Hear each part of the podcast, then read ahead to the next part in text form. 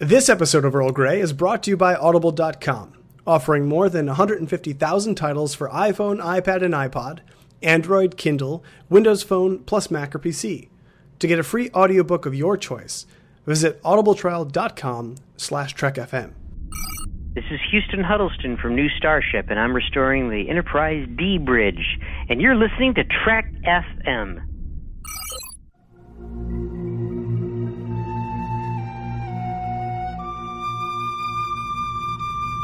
Tea Earl Grey hot.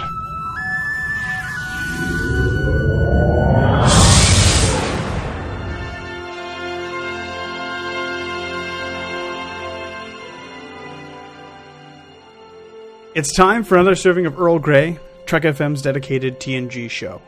I'm Daniel Proulx, sitting in the center chair this week, and joining me, as always, are my favorite co hosts. We have Phillip Gilfus, who is Chief Bar Architect. Philip, what exactly was your inspiration for 10 Forward?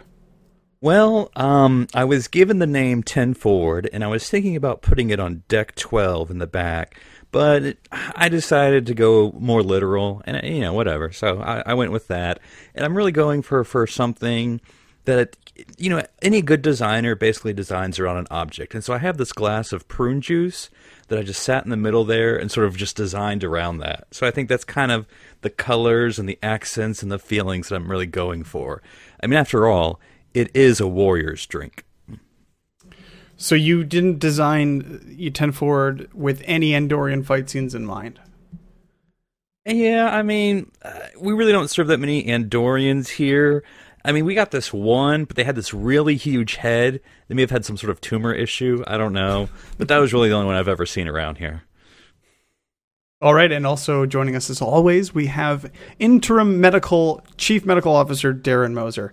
Darren, uh, yeah, I hate to sound mean, but we have Nurse Ogawa. Why do we need you? Uh, well, if I wasn't here as the chief intern medical officer, then she wouldn't be Nurse Ogawa. She would be instantly promoted, and you wouldn't get to call her Nurse Ogawa, and that just that changes everything.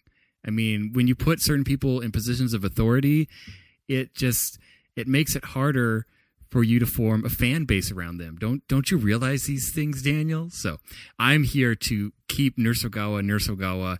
Although I don't know, I'm not sure if I'm going to be sticking around much longer than maybe 20 days, maybe 21.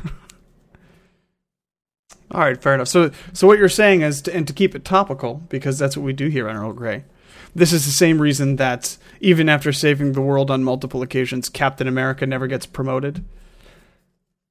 Yeah, it's, you know, Admiral America just doesn't quite have the same ring. And I know I'm mixing my, uh, my, Philip's eyes are rolling through the screen at me, but, uh, well, Badmiral America. I mean, you know, you know that. Nobody, wants, that. that. And especially if you've seen the latest Captain America, he doesn't need a promotion because he just uh,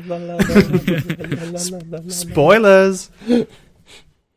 All right. Well, if if you know uh, any of our listeners or potential viewers uh, can't tell what we're talking about this week, uh, a few uh, I guess it must have been months ago at this point, uh, Philip hosted a show about kind of outlining season one, and I thought I would kind of continue with that tradition. We would talk about season two. no justice in this episode, uh, Philip. Unfortunately.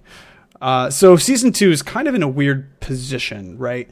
in TNG land. I, I, think a lot of times season one and two are kind of clumped together, um, which is really interesting because they're very they're very different. But but really, I think the reason that we do that is because season three kind of starts TNG how most people remember it and it, where it really got its feet and, and when it took off. Uh, but season one and two are are very different different beasts. Um, so obviously, as you know, as a lot of our listeners, I'm sure, are aware, but but some may not be, there was a writer's strike in 1988, which which caused the maybe you could say mediocrity of season two, if if not worse than that, and also the the shortened length of season two. It only has 22 episodes. It's the only season in TNG that doesn't go for the full run. So Philip, what do you think of season two? Just your quick overall impressions. I mean, I know you are the big defender of season one here, so tr- truly, if anybody could find the silver lining in season two, it you know, in all of the shades of gray of season two, it must be you. Well, I, I think there are some colors to be found in this season. Um, I mean, you have to go up along uh, uh, something you would climb, but Stair? I think you can find them. Um, yeah, it's uh, well. I mean, because yes, and I will say the same thing. I mean, you know, we said the same thing during season one overview, but I'll say the same thing here. You know, watching when I was watching it live in the '90s, and then you know throughout my kind of Trek fandom, I always thought like, oh, any of the seasons without a collar are just not worth watching. You know, they had the weirdo doctor, season two, you know, blah, blah, blah. Season three onward, that's all I care about. You know, anything after Best of Both Worlds was good. But when I did my rewatch, I mean, I, I think this is a very, in my opinion, extreme season because I think there are a lot of good episodes. Um, I think there are a lot of good, a lot of good episodes. I think maybe there's like mm, four to, and we'll talk about it, four to five. Okay, not bad, just okay, you know, standard fare. And then there's just two to three clunkers. But then again, every season has two to three clunkers. So I'm, I would definitely champion season two just as I would champion season one. That that if you don't watch season two, you're missing a lot in the Next Generation land and in Star Trek too. Well, fair enough. You you do sound a little more optimistic than I am about the about the season. Where do you fall, Darren? Are you are you more like Philip, or you know, uh, uh, looking at things maybe with the TNG lens, or or like me and Deep Space Nine here, and kind of pessimistic about the situation? What would be the measure of a season? the measure of a season. oh, the puns just keep coming.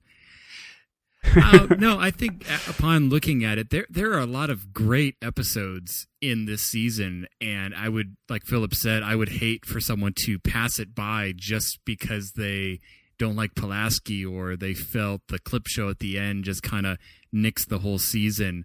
But yeah, it, but there's you know, uh, I. I, I'm, I'm taking a bit from what I've uh, discussed with Philip earlier today. It, it it's like it, it deals in absolutes. You have some great, great episodes, and you have some absolutely terrible episodes, and it's hard to see the middle ground through that. Uh, but you know, maybe as we as we uh, as we go, we'll probably start changing each other's opinions about you know where our where our highs and lows are in the season. But it, it I have heard it said though that season two though establishes a lot for going forward in Star Trek: The Next Generation. Though you get uh, Guinan, you get a lot of good characters. You get you get more sets. Uh, you get um, more focus on kind of the Picard, uh, Data, Riker triangle, and it and, everyone else kind of kind of shifts into more of like a background role. You get Worf and Geordi switching to Gold, uh, you know, operations. So you get a lot of changes from season one to two. So it it's definitely a time of change. And you get the conception of Daniel's favorite character in season two. Oh yes, right, right, Daniel. Literally. Literally on conception. on the Oh my. I was like, I don't think the Bajorans are in this season. I don't. Are you talking about Ro? What are we talking about here? I see what you're saying. Yeah, no, not at all. Although we do get to see K'Ehleyr. Yes. Thank you. Um, who I do love, obviously, um, because you know, by day she's K'Ehleyr, by night she's Doctor Selar. So you know, she's kind of got the the crime fighting thing going for her. Um, yeah, When you is know, fighting crime? K'Ehleyr, of course. What do you? Oh, okay. Oh, I guess it would be then. She would be K'Ehleyr at night. Well, but, or would it be the mild manner Dr. Selar in sick bay? exactly. And their names rhyme. How did we not see it? That's how you know. That's how you know. Kinda like Ship's under Lois- attack. Wait, kinda like- where's Dr. Selar? She's never around during these red alerts. you know, kind of, kind of like uh, Lois Lane is often lampooned for not being able to see past a pair of glasses. Uh, the rest of the crew cannot see past a, a pair of Vulcan ears. They just come on now. It's the same person. It's really not that difficult. Uh, but you know, as far as season two is concerned, uh, you know, I'm a little, like I said, a little more uh, negative on it than you guys are. I, definitely think there's way more misses than hits, and uh, I think a lot of it is, of course, like I said, like we mentioned, is due to the writer strike. But uh, another thing, for some reason, in my mind, and I don't know if this is true or not, but when I when I consider season two, I always think it's the darkest season, not like thematically, but Are they near a sun? visually. For s- I don't Is know. there some shadow? because I don't know Well, why. One of, the, one of the characters does have facial hair, so it could be the darkest timeline. Oh yes, we will uh, with the darkest timeline. That's right. So in fact, let's move on to that. So we get a fair number of changes uh, in season two, pretty significant changes. In the first episode, uh, the child, um, which is is pretty much all we'll say about that. Um, we get two new characters. Uh, we get Guinan and Dr. Catherine Pulaski. So, okay, let's go. Philip, what do you think of these two characters? Obviously, it's two separate subjects, but, you know, elaborate. Who's not a Guinan fan, and how do you feel about Pulaski? Well, I would certainly uh, point our viewers and listeners to our Dr. Pulaski episode, character profile we did for further remarks. Hopefully, we'll maybe we'll link that in the show notes. Um, but I, I, th- I think so. I won't repeat everything. My short Pulaski, I'll just say, is she had a very, very harsh introduction, both literally and figuratively. um, but I think, unfortunately, too late. I think she got better, or or they delved into her character. Like she only has like there's one Pulaski episode, The Deadly Years. Like that's the where it's Pulaski where it's her focus. You mean? Yeah, yeah. And so, and then I think she did well in peak, performance and kind of repaired that data relationship. But that's that's it for Pulaski. Um, for Guinan, I mean, come on now, who who doesn't? Like you said, who doesn't love Guinan? And so, but it was very interesting introduction that we're going to have like this gathering bar here on the Enterprise, and we're going to just have this civilian bartender. You know, like this is Cheers or something, or you know that that we just have this non-Starfleet person that's just going to be this focus, and you know, um, you know, what do you call a person who listens to people's problems and helps them go through it? a listener? Bartender, right? Yeah, Bartender. Yeah, that's it. I mean, That's the one. counselor. Wait, So. no. It's I'm so confused. Now, and, and and I know I'm probably stealing thunder, but I do want to. One thing that we also get Worf's new sash, right? Because he had that old one in season And his new one. forehead. and so not only, yeah, he got a new forehead. Um, Wesley gets an updated look. He's now in that gray jumpsuit because remember he was just sort of look, look like a you know the sweaters, Which never, one. ever, ever fits him. It can never zip up in the back, which always bothers me so much. and he has a special communicator that's just completely gray for some reason. It's a know. Foreshadow anyway, to the and last so, uh, episode, obviously, Philip. Yes. Well, yes, there it was a different show. And then two quick appearances. Um, Troi kind of gets a new look as well. She gets that, which we take it, you know, take it for granted, but that's the first time she really wears that um, purple, you know, Dress. suit, whatever we want to call it. well, no, Yeah. dress No, is it's not, not really really. true. Yeah, no, she wears the dress comes later. And then O'Brien is actually in in gold too for for season two. That's true. Because remember, he was just in red in season one. So just a lot of changes, like you said. So uh, those are those are all the ones I noted. What about you, uh, Darren? How do you feel about these these new characters, these new aspects? Uh, we didn't even mention Riker's beard yet. Go ahead. What do you Well, Riker's think? beard. I just read his own yeah, topic. he's he's my favorite new character is Riker's beard. Uh, but no, I think yeah, I've kind of stated you know some of the other things that were added that were you know pretty awesome, but uh, I think I think it's also really cool. Uh, we finally get a solid you know chief engineer. Uh, I mean, you know, Picard didn't even bother really learning the names of the the other ones, so maybe maybe it was just a bad work environment. But uh, well, Darren, once you name them, you have to start caring, and, and Picard knew. I get the You know, feeling though just break his heart. that Geordi kind of had to write a little bit of his own job description. You know, he kind of feels like one of these people. He's like, okay, uh, yeah, I'm gonna be. Uh, let's see, I'm going to be the chief engineer, and oh man, this safety is terrible. We need some doors that can come down really fast. And you know what, guys? I need a station in the back of the bridge because I miss you guys and I don't want to be relegated to the chief to engineering. You know, I need a, my own office. Although they won't even let me put up a picture of my best friend Data. You know, it's like it's re- they're really strict about their cubicle space down in in main engineering. But uh, where He, you mean he didn't? He didn't have a holographic photo of his girlfriend? Oh. no, no, Oh, never wait. mind. yeah, Never mind. No, But Data, your your Starfleet records didn't say you were an android. How was I supposed to know? well, Uh, well, but one thing I just connected that I didn't even think about before was uh, Argyle disappears as soon as there's a bar installed on the Enterprise. I mean, I don't want to be stereotypical, but I guess. Are you saying he's sense, dead in right? a Jefferies tube somewhere, passed out from? Maybe not dead, but certainly. Uh, Are you saying a don't time. don't look underneath that bar where Guinan keeps all her weaponry? That's exactly. Well, I don't right. know. I mean, they killed a character in season one. You know, eh, maybe he was the character we just didn't see it happening that died in season two. So, do you think that uh, Data? The there's an alternate scene in scene in Measure of a Man where instead of the little holographic Troi, they pull out a, a little holographic Argyle. chief engineer Argyle, and Data really has the feels for him as well. And it's Well, really- hold on, it's really hold on, sweet. Daniel. I know you have you have uh, retconned the character that never existed, but that was Yar. Yar was a Oh. character. Oh, oh, Yar I'm sorry. existed. Right, uh, right. Who?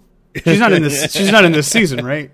I mean, uh, I don't remember seeing her, but uh, okay, come on, guys. I, I brought it up. We haven't talked at all about Riker's beard. This is the the, the turning point for the okay, show. Becker's beard. Uh, well, I, I mean, it does give him a rather stoic look. I think. Uh, you know, I mean, a lot of people say, you know, getting the beard is like opposite of jumping the shark. It's when everything starts going good. Uh, and and yeah, I, I mean, everyone, or not everyone, but most people know the, the you know the story of he, you know, Jonathan Frakes didn't really like shaving, and he was kind of lazy, and he came back and uh, with a beard after you know the hiatus, and they're like, "Hey, keep it," and he, it stayed ever since, all the way up to uh, Yeah, Nemesis. So- Roddenberry said it looked very naval or or whatever. So yeah, very very nautical, very nautical. And it's funny because there's like, even if you're looking at, uh, you know, Riker from season two versus the rest of the bearded Rikers, there's like a maybe a 20 to 30 pound difference. So you can definitely tell season two Riker apart from the like rest the of the beard Rikers. or his actual weight. No, I meant the actual Riker. He's he's like because you know in season one he's very fit, and in season two I think he's still mostly fit, and then has the beard. He's not as full. It's he's not as much know, of a man as he is. Yeah, in he's not as barrel These Are the chested, yeah, where he can't even fit into Archer's ready room. Okay. Oh come They on! made the ships a lot smaller back then. That's what he keep telling that to yourself, Will. Keep telling that to yourself. we love you, Jonathan Frakes. Please come on the show. well, Data also had a beard in season two, the Schizoid Man. Oh was, man, was Data's beard episode. yes, Data's beard episode, but it didn't. It didn't really work. It. I mean, yes, eventually Geordi would have a beard. Picard would even have, you know, a bit of a, True. you know, facial hair. So uh, everyone, you know, well, every male character at least at least gets Except uh, a little something. Except Wesley. Even old, you know, futurized by Q version doesn't have any facial hair. I mean, what's up with that? But a lot of steroid use for some reason. I don't know what that's all about. Yeah, one one way we can tell that Q actually isn't all powerful is he was a little off base with the older Wil Wheaton. That's for sure. I guess the real Wil Wheaton makes up for it by having an awesome beard nowadays in, in real life. So that balances it out. We love you, Wil Wheaton. Please come on the show. Uh, okay, so let's talk now. You know, we brought up data, and the next topic I wanted to talk about is highlights uh, of season. You know, episode highlights of season two. I prepared a short list. oh wait, I thought this was the magazine. I was going to talk about Goofus and Gallant. Oh, I was so confused. These two pictures are slightly different. Can you tell? Well, this one, the Enterprise is separated, and this one, it's obviously joined together. Wait, Riker doesn't have a beard in this one. Hey, Wait a minute. It's just the cast photos of the two seasons. Who is this blonde woman? Wait, is she turned into like the one with the hat? What what is going on? she doesn't have red hair. Well, okay, I'm gonna since I'm going first and I'm in charge Yeah, right once now. you start. uh, I'm just gonna bring up the two obvious, the obvious ones, the ones that were used when the season two Blu-rays were coming out. Um, obviously, Measure of a Man and uh, Q Who. That's the right one, right? Q Who. Um, those Q. You're so bad on the Borg the title. Q. The Q. ba- The Q No Q. titles. I You can't can't remember the remember. cute ones. Um, but uh, yes, of course, Measure of a Man, super important episode, super wonderful. Like one of the I'm best. Sure you mean the measure of a man? Yes, of course. the Measure of a Man. Um, you know, uh, you know, widely regarded as one of the greatest TNG episodes, and uh, you know, certainly better than Justice, without a doubt. Um, imp- an important episode too, right? Like we we tackled right in the in the I think it was mid season two, it might have been later season two. Um, we tackled this idea of where are we going to go with data? Is data is data a person? I mean, could we create an entire race of slave people? I'm not saying that. I'm just suggesting it. You know, what do you I'm guys just think repeating of what this episode? others said. I'm not a racist. Well, I mean, one of the awesome things about the Measure of Man episode, if anyone has gotten the the Blu-ray edition, because it has that extended uh, measure Measure of Man, like I think it's maybe 10, 15 extra minutes. It, it maybe even 20 but it, it adds a couple extra scenes and it definitely draws it together thank you to greg m for bringing that to my attention in our comments but uh Oh, but Do they have that song? Am I a man or am I an android? Android, am I an an and man? You just, we just have to sing in every episode now, don't we? we need to make a greatest hits.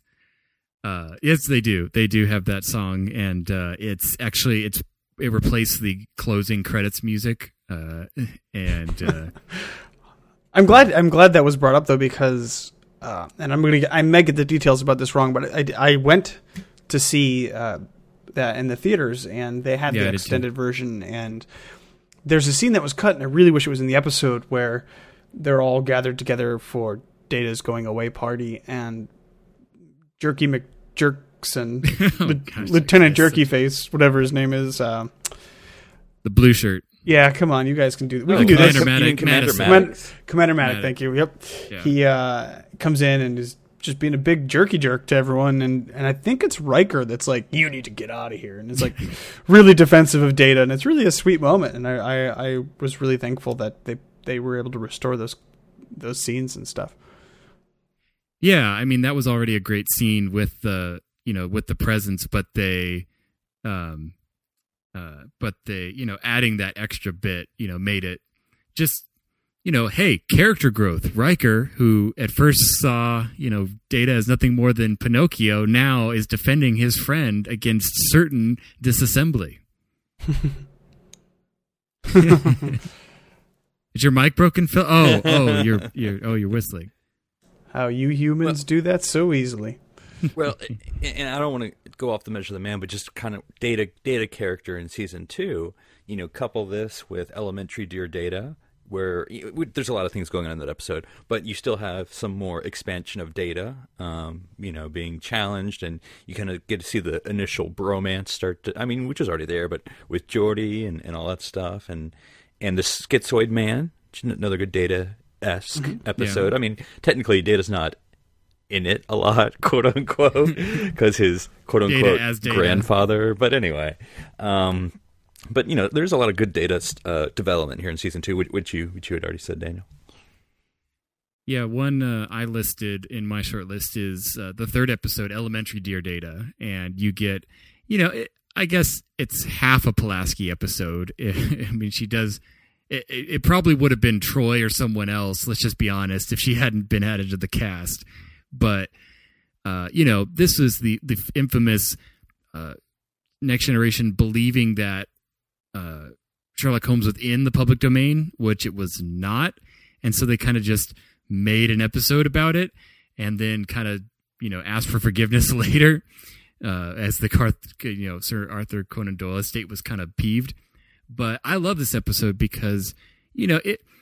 It's our characters having fun in the holodeck. It's hard to get bored on the ship when you can, you know, be, uh, you know, Sherlock and Watson, and uh, you know, and it's it's a lot of fun. It's a lot of fun seeing Geordi and Data interact in a non-work environment and in a non-work environment that's not ten forward because it's where everybody seems to go, and it's nice to see a little bit of variety. Yeah, and also um, we get uh, Professor Moriarty, who shows up again in season five or season six, and another great Yeah. episode. Great Um, character. Yeah. Yeah. In the part where Data faked his death on the roof, I mean, I was really guessing how that was going to end. the the whole time, and they never. Really I just assumed he was going to live because uh, we've seen him jump from the top to the bottom of a missile silo and survive. So I'm pretty sure he can survive jumping off a two story building. So I wasn't really that that worried. I'm just saying. That's true. Uh, So what else? I mean, okay, so we talked a little bit about uh, Measure of Man. We mentioned Q Who. Um, now Elementary, My Dear Data. Do you guys have any Well, other oh, episodes that you want to throw There's in the big one that we. It was the first guys. It was the first time we met. The first episode we ever talked about. A matter of honor. The Ready Room 111 Bird of Prey selfies. That's right. a matter of honor, which is probably I don't know. See, I would, and I, I'm probably you know send your hate mail here. I probably better to me than a measure of man because I like measure of man, but I think matter of honor is better. And then you have Q Who, so I think those are the top. You three. heard it here, folks. Exactly. Disrupting the Star Trek continuum. Phillip Gilfus states. But uh, you know, for obviously, or I mean, for those who who, who can't remember, matter of honors when uh, Riker gets uh, you know assigned in the exchange program where he has to go live The prisoner exchange, right? I mean, I mean, the No, he lives officer with a host family. Um, it's pretty cool. no, it's about the Klingon ship. He is the first officer of the Pagh, if I if I remember correctly. Um, and I don't know. There's so much great stuff, and and within I think was it 30 minutes he's already picking up ladies. And Yep. yeah, so you know Well, one soon. or both. exactly. and He's we, picking them both up. I mean, and this, and even though we had, um, oh lordy, what was the first uh, Heart of Glory in season one? That was sort of the first Klingon episode, which was, eh. um, but Code of Honor really expands on like gagh is introduced for the first time in season two. Yeah. and we just get this this huge expansion, and then we get the emissary, which we'll I guess we'll talk about in a second. But but I mean, it's, Code of Honor is a great, or excuse me. Yeah, Matter of Honor, because Code of Honor is a terrible episode. The Matter of Honor is a is a great episode, and and and and, and fairly early in the season. Well, and one that I really like is uh, "Loud as a Whisper." I mean, it's a bit of a different episode, but uh, I w- one of the things I, I was reading a, a great article on it today, um, oh, and I'm blanking on who wrote that. Gosh, now I feel terrible.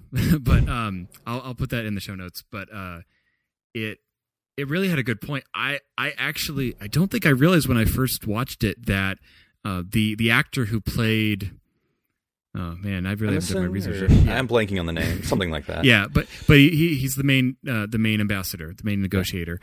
The actor who plays that, yeah, he actually was a big proponent to in the creation of the episode.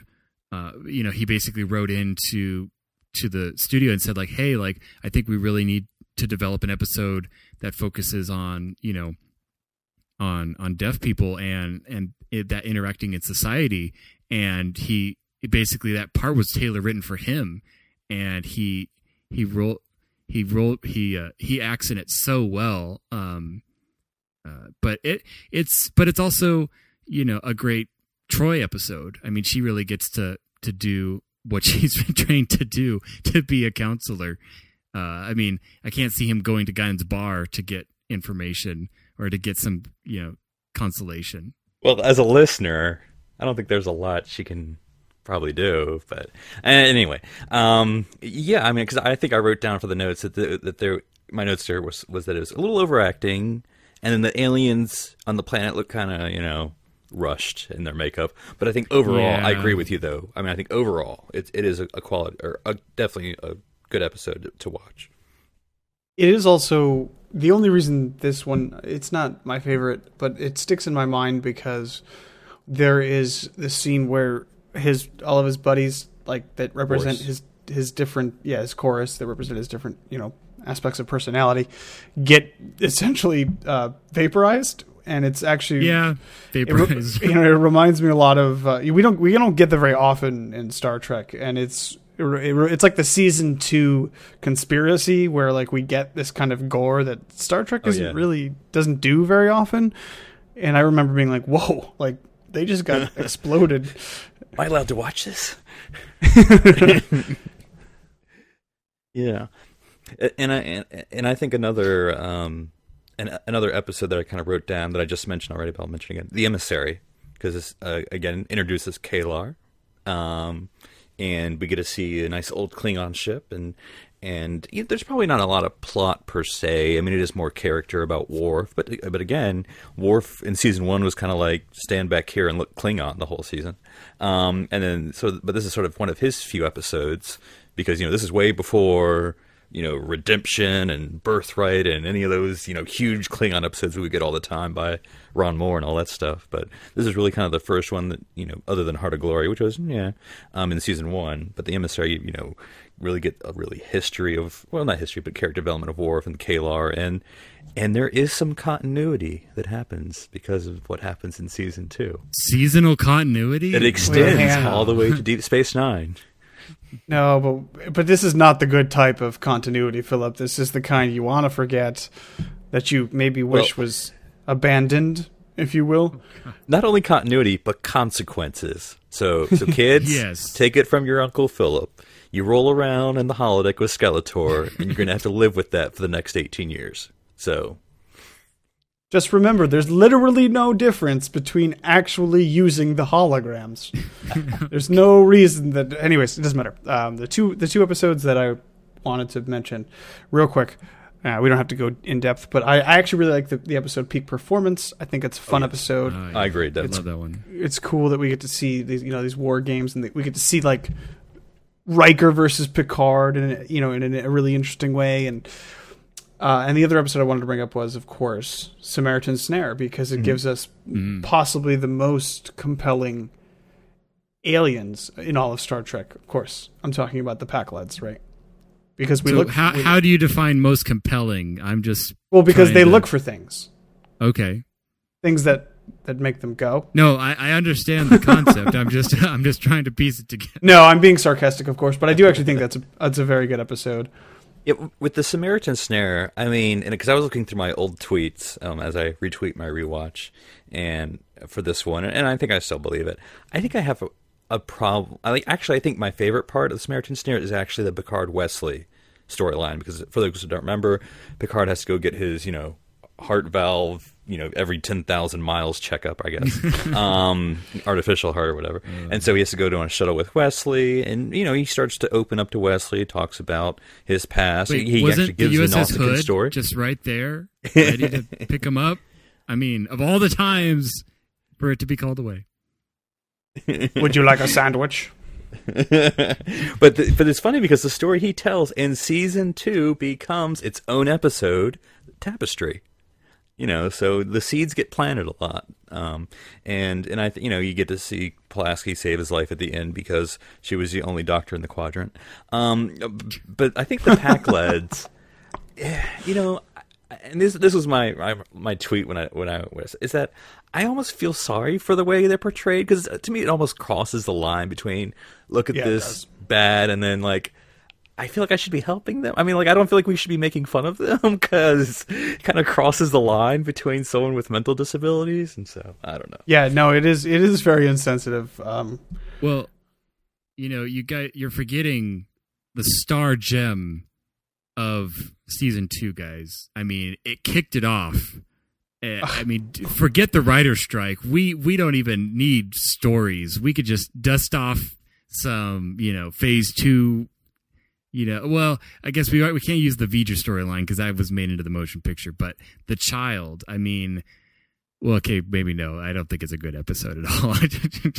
but it is a good segue for the next part. So let's talk about the. Uh, That's what I was doing. I was making a good segue. That's We- that was my you know, attempt. um, Wait. whether you. Uh, You have a problem with children, Darren? Ian? No, Do you want Ian no. to die like Worf No, did I apparently in the first want five Ian minutes? To die. No, stop putting words in my mouth.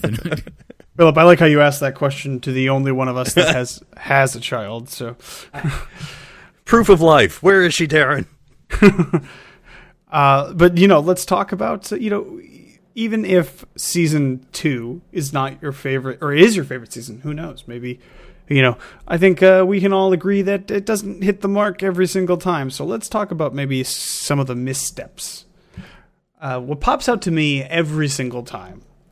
And, um, Wait, what? no, no, no, no, no, don't, no. Uh, we are going to skip that episode because that gets its own its own topic. Oh, we got its own bullet. Oh, point. yeah. um, uh, is Like actually these are the voyages in Enterprise. We don't, you know, it's its own separate thing. I, uh, is Wesley's first kiss episode, the dolphin. Oh gosh. And, and Did anyone ever read this as dolphin? I think about, I think it every time. I, yeah. I can't. It's like they're saying it wrong, but and this could be a great cetacean ops episode, but it was just a lie. Did you ever see, read Joan of Arc? It's the same. Ah, you guys. But uh, you know, it, it it might not be the worst episode of all time, but I, there the the uh, the effect has always stuck with me. It is the cheesiest effect in all of Star Trek. I include the original series. I even include the animated series where they didn't even actually draw things. It was they they they didn't even try. Like the and I know this is whatever. It's nineteen late nineteen eighties television, but the effect of when uh, the the the woman I can't remember her name, but she was in charge of protecting Wesley's new girlfriend. Yeah. um, she transforms into um, an Ewok, you know, or whatever that thing was. And I just, I can't, I just, it takes me out of the entire thing. I just laugh at it every time, and it's, it's, I can't see past it. I just, I can't do it. Kind of reminds me of it- the Doctor's fiftieth, Doctor Who fiftieth anniversary, where the uh, tenth Doctor is making out with this, you know, things with the sucky things, whatever. Which is what what Wesley is doing. Like he's he's he's making out with this thing that, in its original form, you know, I don't know. Take take a listen from your uncle Philip, kids. When you make out with that other person, they may be a shape shifting species that looks nothing like a Just very pretty person. Be careful. Exactly. That's all I'm saying. There's a lot of less life lessons in season two. Is all I'm saying. So, so Philip, um, you know, I have a feeling I know what you're going to mention, but uh, what about you? Are there any episodes that really kind of just uh, you could skip over and, and be okay without? Well, there's well first for for the dolphin. it- th- that episode is all about the Riker Guinan scene. Tell me, tell me about my eyes. Oh, that's a Great great. Okay, scene. that is a redeeming scene. Exactly. That is to a that, good to that yeah. episode. Okay, there are two episodes in season two that I. And I'm still doing my rewatch, but I'm in season five, so I feel very comfortable with with saying this. They're the worst, worst episodes, and I'll say in all of TNG because I don't know if I not feel safe saying in all of Star Trek. But It's that is- okay. It, it it has ended TNG. Like they're not going to make any more, so you can you can draw a line. Don't say that, Darren. I'll draw on the line here. Um, it is Times Squared and Up the Long Ladder, which I would call it something else, but it's a family show. Wait, falling down the ladder. Okay, first I'll do Times Squared because nothing happens. Nothing happens. Like, you know, every Star Trek series gets its mirror image of the captain episode. You know, Enemy Within. Um, uh, Voyager has I can't remember the name of it, but the one where there's the two Voyagers and you get the two Janeways and all that stuff. Oh yeah. But we oh, Oblivion. ruin the TNG one with two Picards because you have the one who doesn't talk or move, and the whole episode does is just standing around waiting for it to happen. Like that, that's the whole episode. Yeah, something from the future is going to happen. Better wait the whole forty-five minutes to figure out what it is. And so it's just it's just a horrible episode. It's almost like they're trying to take that concept of like the high noon concept, like the clock on the wall, like we're counting down to something, something's going to happen, but it, but without a clock, and it didn't really work. Like, The yeah, we're getting sucked into a vortex. Maybe, Which would I don't know. A very pretty looking effect. That's that is literally the only thing that I can say about this episode. Nice desktop wallpaper, but Well, But- you have to you understand you have to understand, Philip, the reason that Picard number two or Picard B doesn't get any lines is you know Patrick Stewart is a pretty famous voice, and it costs a lot of money to get him to actually say lines. so they just figured we can you know we can cut the, a the British time. It was season two Picard. He was still at low cost. okay, and, and then because that's that's all it deserves to be said. Up the long ladder. It's just a horrible, horrible episode. Don't be a racist, Wesley Phillips. Oh, and I'll tell I you mean- why. because for one thing, Picard. In, again, we don't see this until, or you know, in season one, the neutral, the neutral zone. This is the second time. We're just like people beam aboard the Enterprise, and Picard's like, "Don't bother me. I got, I got things to do. I don't care if these people are taking up half my ship, the clones and the." And the stereotypes, um, and I mean, I, I, you know, it's just, it, ah, ah, what can I say? Oh, and I- and, I- and and the way they solve the episode is by forcing a society to engage in polygamy and Oh, man. and and they're like, well, that's you know, Starfleet just dictated y'all marry each other. Well, our work here is done. Time to hit the old dusty trail. I, I can forgive that, and I, I agree with you wholeheartedly. I think it's, you know, season one had a really racist episode, so we kind of had to follow it up maybe in season two. That's again, that's that's that's hashtag bad continuity. Um, but uh, I, I forgive it because, and this is an extremely shallow reason.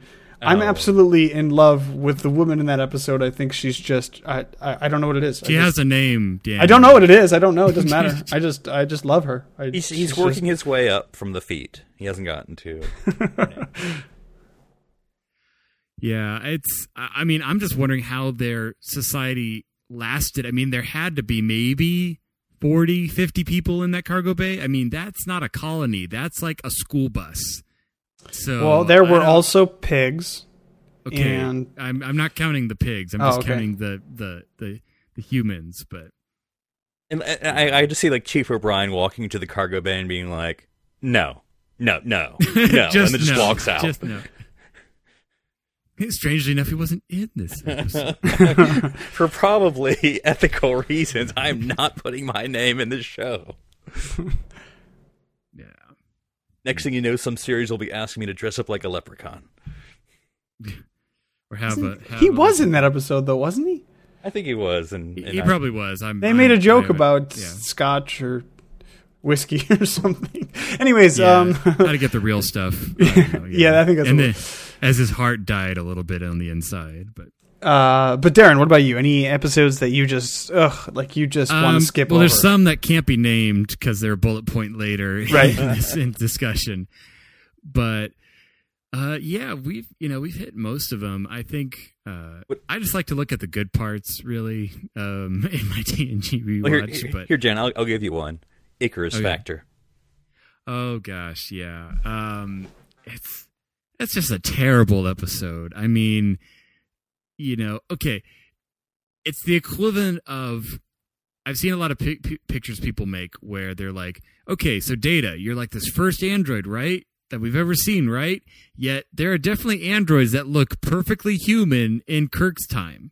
It's the same as wait, wait. So this old guy just happens to be able to find a way to download his whole brain like into data and like we never touch on that again.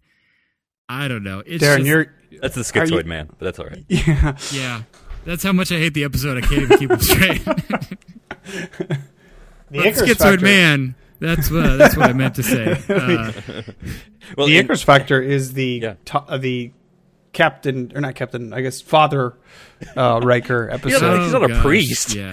no, he's, he's definitely not a priest. Father Riker, please bless me, for I have sinned on the holodeck on many occasion. Because I Uh. know Daniel was pining for that Pulaski needs a romance episode, Oh, and here we get, you know, her hunk of Kyle Riker. The most awkward conversation in Ten Forward ever. it's like you know each other. Oh yes, son, we do.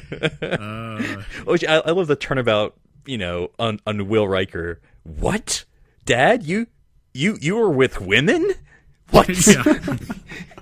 But I mean, okay, the silver lining of that is the Anbo-jyutsu match. I mean, it's not the greatest, but it's fun. It's a lot of Where fun. is I mean, Chris Jones who can tell us why this is a terrible part? I also have a feeling that, um, and I, uh, you could, you know, I might be wrong, but I have a feeling uh, American Gladiators was big around this time. I don't know what it is. oh, I it was. Oh, I just have a '88, it was huge. you just need like Iceberg or whatever their names were to come in and be like, "Okay, man, let's get ready. I'm going to shoot the." Uh, uh, wait, it can't be a tennis ball gun. It's got to be a spheroid yellow launcher. Pew, pew, You know, I mean, not that show, by everyone likes way. fencing. Oh, that's such a great show. But well, and you know, okay, uh, to, to to list one that hasn't been mentioned, not necessarily as a bad episode, but uh, we do get to see our Riker replacement in the outrageous Okona, uh, a kind of direct. let's even almost use the exact same title from TOS, but yeah, I don't know it. You mean poor man's Han Solo? Is that what you're talking about? Well, could we just have taken this actor and this character and just made him Chakotay? I'm just saying, like, you know, but I guess that's just replacing Riker. Hey guys, you, don't you know what we should do in a Star Trek episode? I mean, we got this great Romeo and Juliet story, but we need a B story. What should we have? I know. how about if how about if Data did an open mic? Wait, why are you writing it down? idea. no, I was being sarcastic. No, it's canon now. No. Let's. uh Yeah, yeah. Oh, I think we've I think we've reached we've fallen down the ladder as far as we can go. Oh, it's a long one. Uh, okay, guys. Let's then talk about the elephant in the room. Um, depending on how you consider things, quite possibly the worst episode of Star Trek. If you even consider, I don't even consider it an episode. I skip it every time. I don't have any interest in watching. it. You know, of course, this is a direct result of the writers' strike. They said you have to film uh, an episode in like three days, and you have to film it for half the budget. Go. And what we got, of course, uh, what we got Shades of Earl Grey. shades shades of Earl Grey, um, and of course, the you know TV in the '80s and in the '90s, I think were even or I think it was even before that, even maybe in the '70s was a lot of TV did clip shows occasionally. You know, usually not. And they uh, always worked out so so well. uh, you know, you maybe not, maybe not usually at the end of the second season where you don't have so many episodes to pull from. Um, I actually do specifically and a short remember. second season. Of That's right. Two It's a, sh- a short second season. I do specifically remember the uh, Saved by the Bell clip show, and I think that was actually pretty good. Uh, of course, it had Kelly Kapowski in it, so I mean, I think I remember the Family Matters clip show. I think every show is it. Every show had a clip show. uh, but and you they know, can be done well. Dare to can be be different, Star Trek. Dare to be different. I mean, come on. What do you, is this? Do you guys ever watch this seriously? Like, do you ever sit through and watch all forty-two minutes of this episode? I can't. I just don't know anybody that does that. Why would you do that? I, I did. I mean, um, I did too. I mean, just to refresh my blocking out. well, I, I will say this. I will say this. I would rather watch Shades of Grey than The Royale. Really? The Royale has Data in a cowboy hat. And and he rolls the dice and he snaps. I mean, what's Acting not as to much as not data can be. Baby needs a new pair of shoes. Really? really? That's data? I like that episode for the weirdness of it. Like just like the, the total strange like they go into this revolving door in the middle of like some planet that has Earth. I don't know. I Has just like it for that reason. It's so silly, but it's you know I, I don't hate that episode. I think I just like much to think it's a a Riker's other people. dream. Well, I, okay, uh, but on on Shades of Grey though, I mean it. It does I, the B plot, like the actual plot of the episode, is not that bad. I mean, if you actually, if it, if it for some reason wasn't a clip show and it was just Riker kind of fighting for his life, and you have the whole like you have the you know unique alien and it's kind of got the infection, it's going up his legs, like the the graphics on the screens, like showing the the infection progressing, are really cool. The the cringe-worthy needles in your forehead. It was kind of cool. You know, Data taking a risk, like grabbing the vine. You know, that was kind of cool. So it had cool elements, but I don't know. Maybe we just bash it too much because it's a clip show. But it, the the the the backbone wasn't bad. It just, yeah. And I will say this actually, there's I every time I go through and I get to that episode, I'll watch it until they start playing clips. And I get surprised every single time that it's like 15 minutes of actual episode before they start doing the clip thing. And then interspersed throughout the rest of the episode, there's 30 seconds of new footage and 10 minutes of clips. So I'll just stop watching as soon as they start showing clips. Um, but, you know, I just you're right. There are cool elements, maybe not cool elements, but there are interesting elements that, that could have maybe supported its own episode. But it's just like you get to the clips and you're just like, come on, this is like, oh, remember all the great times we had? And it's like, no, I don't. There's been like, Like, 50 remember all the so bad far. times we have because apparently we got to focus on those too. Oh, good. I have to. I have to watch it again to consider what Will Riker thinks was the bad time. Well, it's just- like I guess your dying was like the you know like eh that was eh, it was okay okay. Data bad. something's got me. it was more about him. The part Yeah. I went to the uh, molasses and tar and whatever. Do you know how much we paid for that? Let's use that shot again. yeah. You know what? How much I suffered. I I always heard the story, and then y'all have probably too, of where, where you know, because Jonathan actually did that. Jonathan actually went to that whatever that goo was, Goop, yeah. and he said like when he went in there, like um, LeVar Burton just went over there and said, "Frakes, I wouldn't have done that." like that's why you're the commander, and I'm just a lieutenant junior grade. Let me just take these contacts out. They don't digitally pay me enough to to do that. All right, guys. Well, we've covered all the topics that I wanted to. Um, uh, let's just do a quick recap. I mean, I know we kind of went over this in the beginning, but talking It's only about it, 22 episodes, Daniel. I don't. I mean, how much can we recap? We've, Contagion. we've covered almost There, I said it. Uh, it's just I mean, what do you, do you guys have? Has your opinions changed at all? Like any closing thoughts? Anything that we might have missed?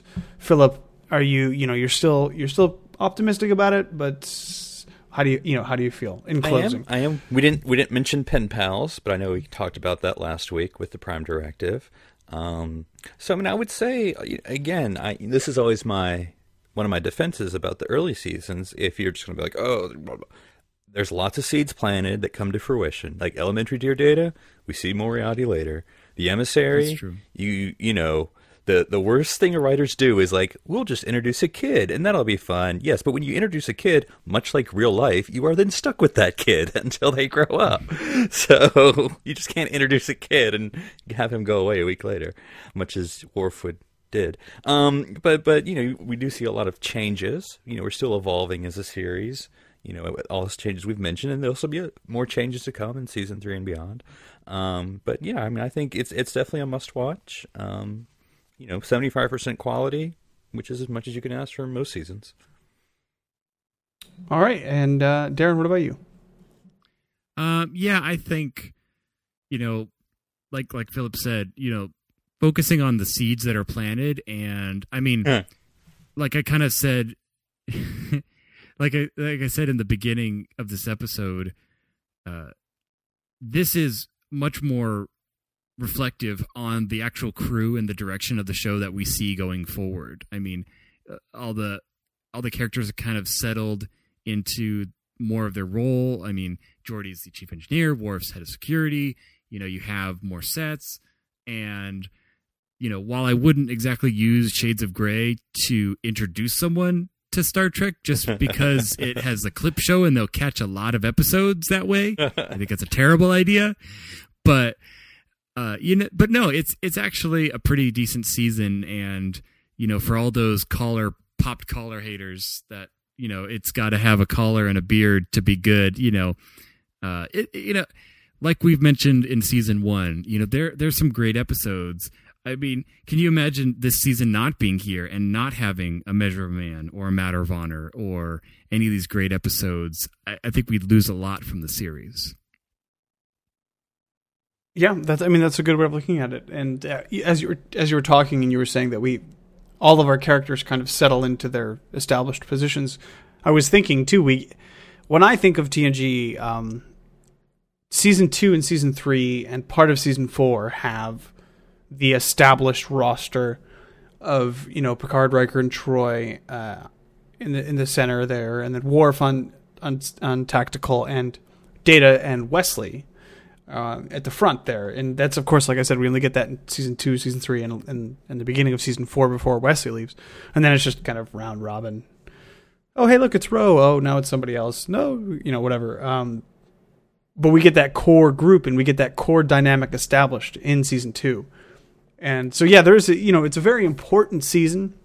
I definitely see it as a, as a transition season um, from the, the early kind of failings and, maybe not failings, but uh, misestablishment of season one to to what we actually get later on in the series. And uh, I think I'm think I'm a little bit more down on the season than you guys are, but I.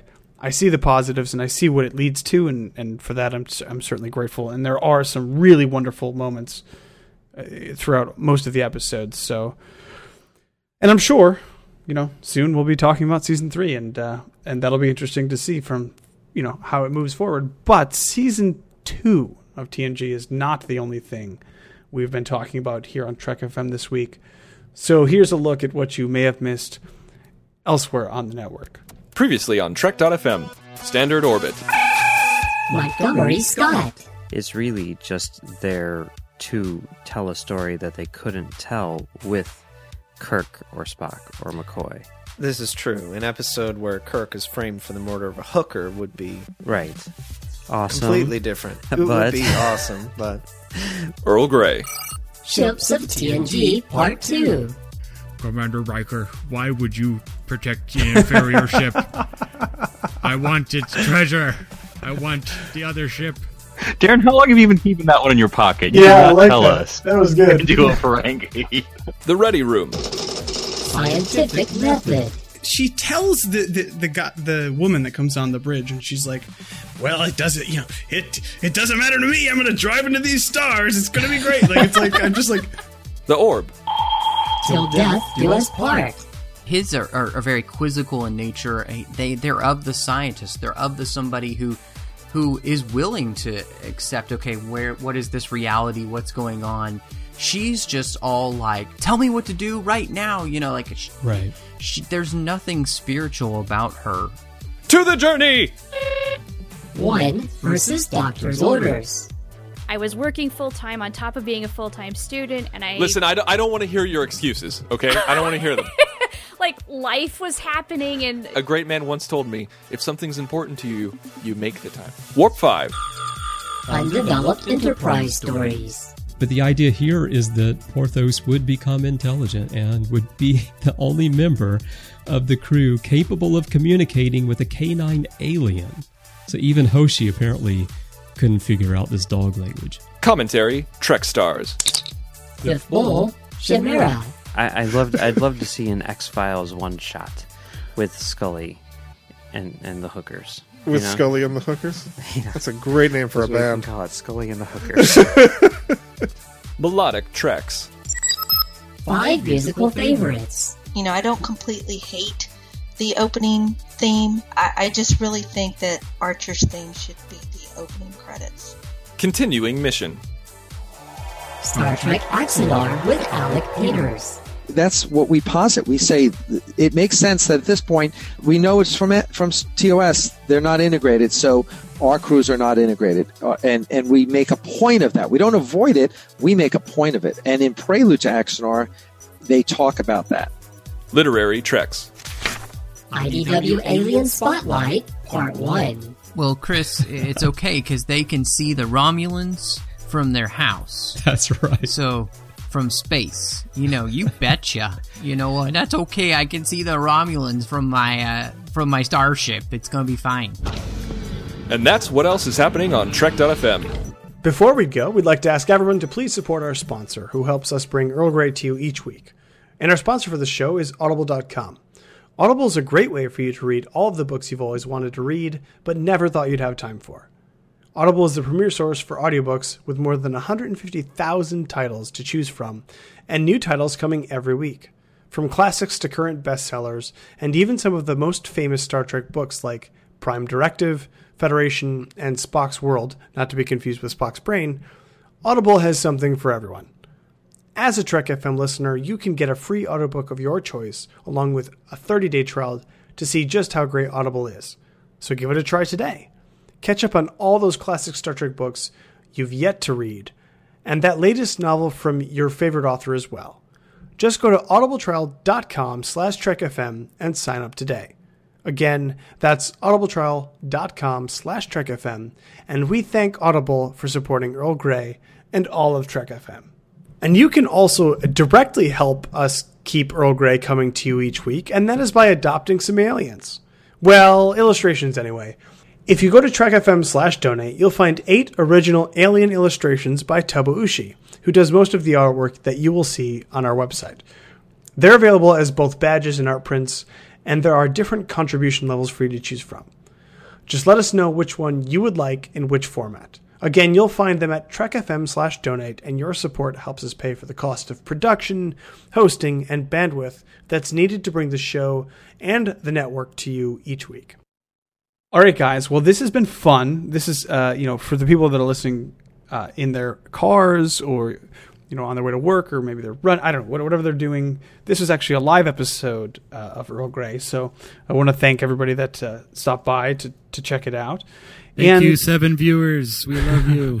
Uh, I thought there was going to be seven of nine viewers. And if anybody needed to get a hold of you guys on the internets, where how would they do that? Philip, how would they get a hold of you?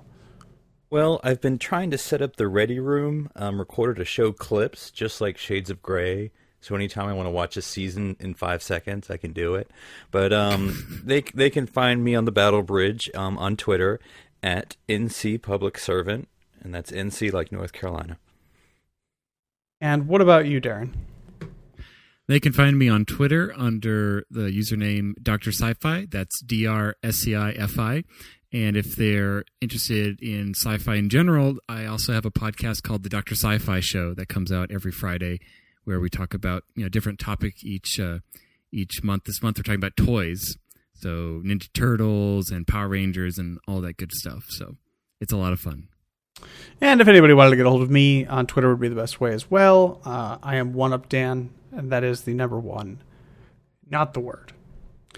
All right, guys. Well, I'm going to travel down to this planet. Uh, I hear that the the local plant life can be a little dangerous, so I hope I don't have hallucinations about the first 30 episodes of Earl Grey.